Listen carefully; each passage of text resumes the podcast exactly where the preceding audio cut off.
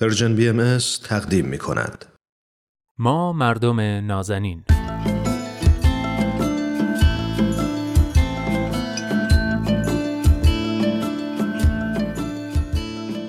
سلام. سلام به شما مردم نازنین. من نوید توکلیم و این هفته هم با حضور کارشناس جامعه شناس برنامه دوست خوبم ارسطو رحمانیان. میزبان شما هستم در برنامه ما مردم نازنین. و اما بریم سراغ موضوع این هفته. فضای مجازی.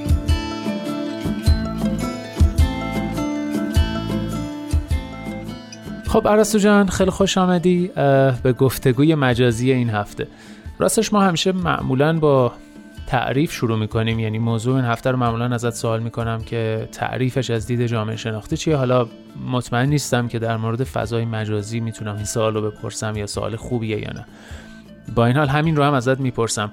آیا تعریف خاصی داره فضای مجازی از دید جامعه شناسی یا به نظرت این سوال زیادی ساده انگاران است؟ ممنون نوی جان. آره به حال فضای مجازی تقریبا هممون به یک چیز مشخصی شاید میگیم و منظور همون می‌فهمیم وقتی داریم میگیم فضای مجازی. ولی بله. نکته ای توش هست که اونو شاید بیشتر مایل هستم راجع بهش صحبت کنیم. اونم اینه که ما وقتی میگیم یک فضای مجازی هست اگر که به مفهوم واقعی مجازی بخوایم ارجاع بدیم در واقع داریم میگیم یک چیزی غیر حقیقی هست. در واقع داریم راجع به یک فضای غیر حقیقی غیر واقعی صحبت می‌کنیم. درست. گذاشتن این اسم روی این در واقع چیزی که ما بهش امروز داریم میگیم فضای مجازی که خب در گذشته هم اتفاق افتاده احتمالا اولا به علت قدیمی بودن این اصطلاحه که پیش بینی شاید نمی‌شده که بعدها این فضای مجازی چقدر نقش مهمی در جامعه رو داره بازی می‌کنه و چقدر اتفاقا حقیقی هستش. اما خب به نظر می‌رسه منشأش از همین تفکیک دو فضای حقیقی به معنی فضایی که حضور فیزیکی دارن آدما توش مثل سطح شهر مثل خونه ها و اماکن مختلف و فضایی که توش حضور فیزیکی نمی‌تونن داشته باشن که خب طبعا از طریق تکنولوژی ارتباطی امکان پذیر هستش این تعریف شکل گرفته. اما شاید امروز یه مقداری بخوام بگم که این اصطلاح جنبه سمبولیک پیدا می‌کنه. حداقل توی علوم اجتماعی جنبه سمبولیک پیدا بکنه به خاطر اینکه ما تقریبا داریم برعکس استفاده می‌کنیم. یعنی ما بیشتر حضورمون تو فضای مجازی اصطلاحا مجازی هستش. یعنی این فضا اتفاقا حقیقی تر به نظر میاد تاثیرگذاری توش بیشتره. بله. ما بیشتر باهاش سر و کار داریم وقت بیشتری از روز ما رو داریم. حال تو این دوره کرونا که دیگه خب خیلی بیشتر از قبل. درست. به حال مهم اینه که در حوزه عمومی یا تو جامعه شناسی میگیم سپهر عمومی که مربوط به تعاملات اجتماعی آدما هستش اون برشی که مربوط به فضای مجازی هست از این دایره کلی هر روز داره بزرگ و بزرگتر میشه و بخش بیشتری رو به خودش اختصاص میده و اون بله. فضایی که اشتباها شاید اسمش فضای حقیقی هست. یا بهتر بگیم فضای فیزیکی جامعه در واقع فضایی هستش که داره هی برش کوچکتر میشه. حالا اشاره کردم به حوزه عمومی شاید بد نباشه اینم بگم که ما گذری می‌تونیم بزنیم به نظریه هابرماس راجع به حوزه عمومی و کنش ارتباطی. اونجا هابرماس توضیح میده که اصولا سرنوشت یک جامعه از طریق تعاملاتی که در حوزه عمومی شکل می‌گیره می‌تونه روشن بشه. یعنی در واقع یک سنخ آرمانی یا یک جامعه ایدئال به این شکل هستش که افراد اونجا در واقع در حوزه عمومی افکار خودشون احساسات خودشون نظرات خودشون درباره جامعه درباره آینده جامعه رو با هم به اشتراک می‌ذارن. یک خرد جمعی در واقع اینجوری شکل می‌گیره. اگر که به این تصویری که هابرماس از حوزه عمومی ترسیم می‌کنه بخوایم رجوع کنیم. باز هم می‌بینیم که ما ویژگی هایی از لزوم فیزیکی بودن فضایی که توش کنش ارتباطی شکل می‌گیره پیدا نمی کنیم بنابراین البته نمی‌خوام بگم که هابرماس اینو پیش بینی می‌کرده ولی می‌خوام بگم که به هر حال اون فضایی که جامعه احتیاج داره برای اینکه تعاملات جدی توش شکل بگیره و انسانها سرنوشت خودشون رو توش در واقع رقم بزنن لزوما نباید فضای فیزیکی باشه. در نتیجه شاید بشه گفتش که فضای مجازی دیگه اونقدر خیلی مجازی به نظر نمیاد. گرچه که البته این هم باز مخالفینی داره. خصوصا اونایی که حالا تو کشورهایی مثل ایران فضای مجازی رو شبیه آسیب یا بهتر بگم شبیه انحراف اجتماعی می‌بینن دستبندی می‌کنن. ها که اون دیگه حالا بحث خاص خودش رو داره که به نظر این تعریف مقدار سوگیرانه باشه یا حداقل مقدار سنتی باشه.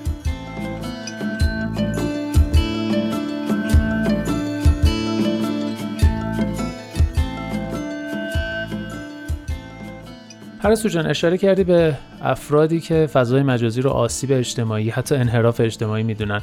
میشه توضیح بدی که چرا و چطور معتقدی که فضای مجازی آسیب اجتماعی نیست؟ بله خب طبیعتا این یک تعریف جهتگیرانه است دیگه. ما یک عرصه جدیدی که وارد بازار میشه یا وارد جامعه میشه این رو اگر بخوام به یه جهتی تعریفش بکنیم در واقع داریم سوگیری انجام میدیم. این درست. فضای مجازی یک عرصه جدیده که عرصه بازتری هست عرصه نوتری هست و بر پایه تکنولوژی ارتباطیه. این عرصه وقتی که وارد یک جامعه میشه بسته به فرهنگ اون جامعه و شکلی که جامعه با چیزهای جدید برخورد می‌کنه تعاریف متفاوتی پیدا می‌کنه.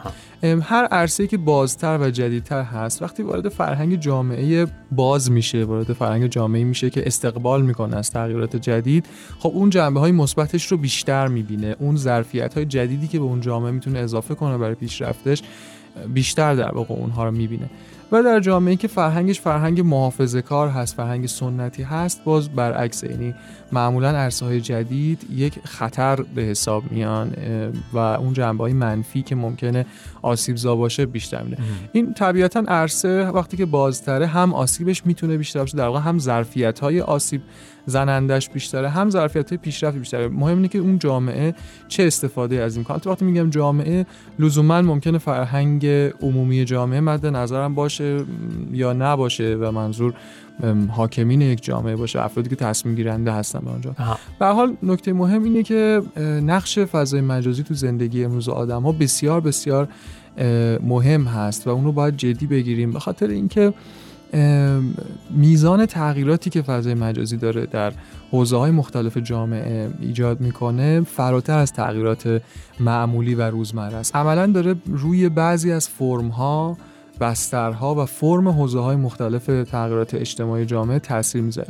بذاریم براتون مثال بزنم که تغییر فرم یعنی چی؟ حتما. ببینین مثلا فرض کنید حوزه های مختلفی که جامعه داره رو بخوایم الان اسم ببریم مثل حوزه اقتصادی حوزه کسب و کار نمی‌دونم بسترهای اقتصادی حوزه های ارتباطی حتی مثلا حوزه کوچیک‌ترش کنیم حوزه ارتباطی درون جوامع دینی حوزه تولید علم آموزش پرورش و غیره.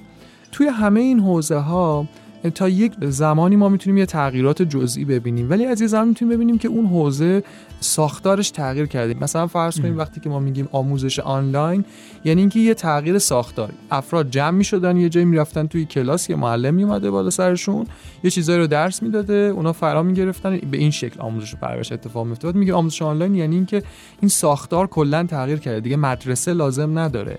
دیگه میز و صندلی لازم نداره.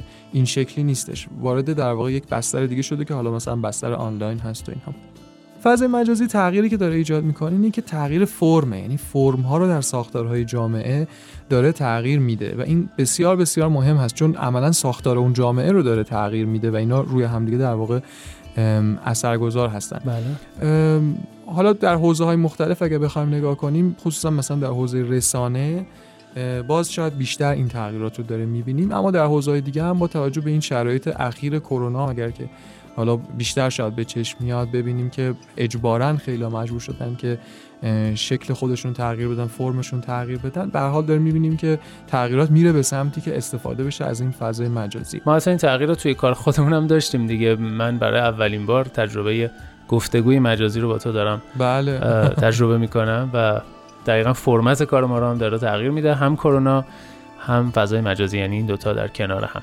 می‌گفتی. دقیقا ساختار برنامه شما یا هر رسانه دیگه ای داره تغییر می‌کنه. حالا تغییرات در فرم رسانه که از خیلی قبلتر با اومدن فضای مجازی تغییر کرده اون بله هم بله. به این علته که حالا این اصطلاح فرستنده و گیرنده که توی رسانه استفاده میشه همیشه فرستنده داشته گیرنده یعنی فرستنده محتوا تولید می‌کرده محتوا رو ارسال می‌کرده گیرنده اون در واقع مخاطب عامی بوده که اون محتوا رو دریافت می‌کرده. اما از زمانی که فضای مجازی اومده تغییری که توی این روند ایجاد شده که مربوط به الانم نیست.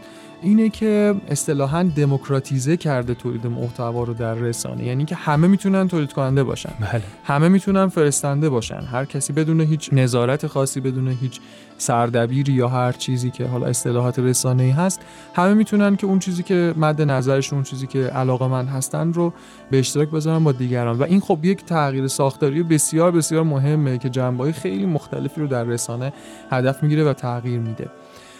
حالا هدف از همه این بحثا که خیلی می‌تونه مفصل تر باشه اینه که می‌خوام بگم که بنابراین ما چون داریم می‌بینیم این تاثیر بسیار زیاده و نقشی که فضای مجازی داره تو زندگی اجتماعی امروز آدما ایفا می‌کنه. بنابراین باید دوباره من تاکید کنم به اینکه این مجازی بودن فقط مجازی بودن اسمشه و جنبه سمبولیک داره یا شاید فقط در حوزه علوم تکنولوژیکی معنی میده که ما این فضا رو مجازی بدیم. اما از نظر علوم اجتماعی چون بخش مهمی از فضای حقیقی و سپهر عمومی جامعه رو داره شامل میشه بنابراین مهمه بنابراین نقش مهمی داره ایجاد می‌کنه و از حقیقی هم حقیقی تره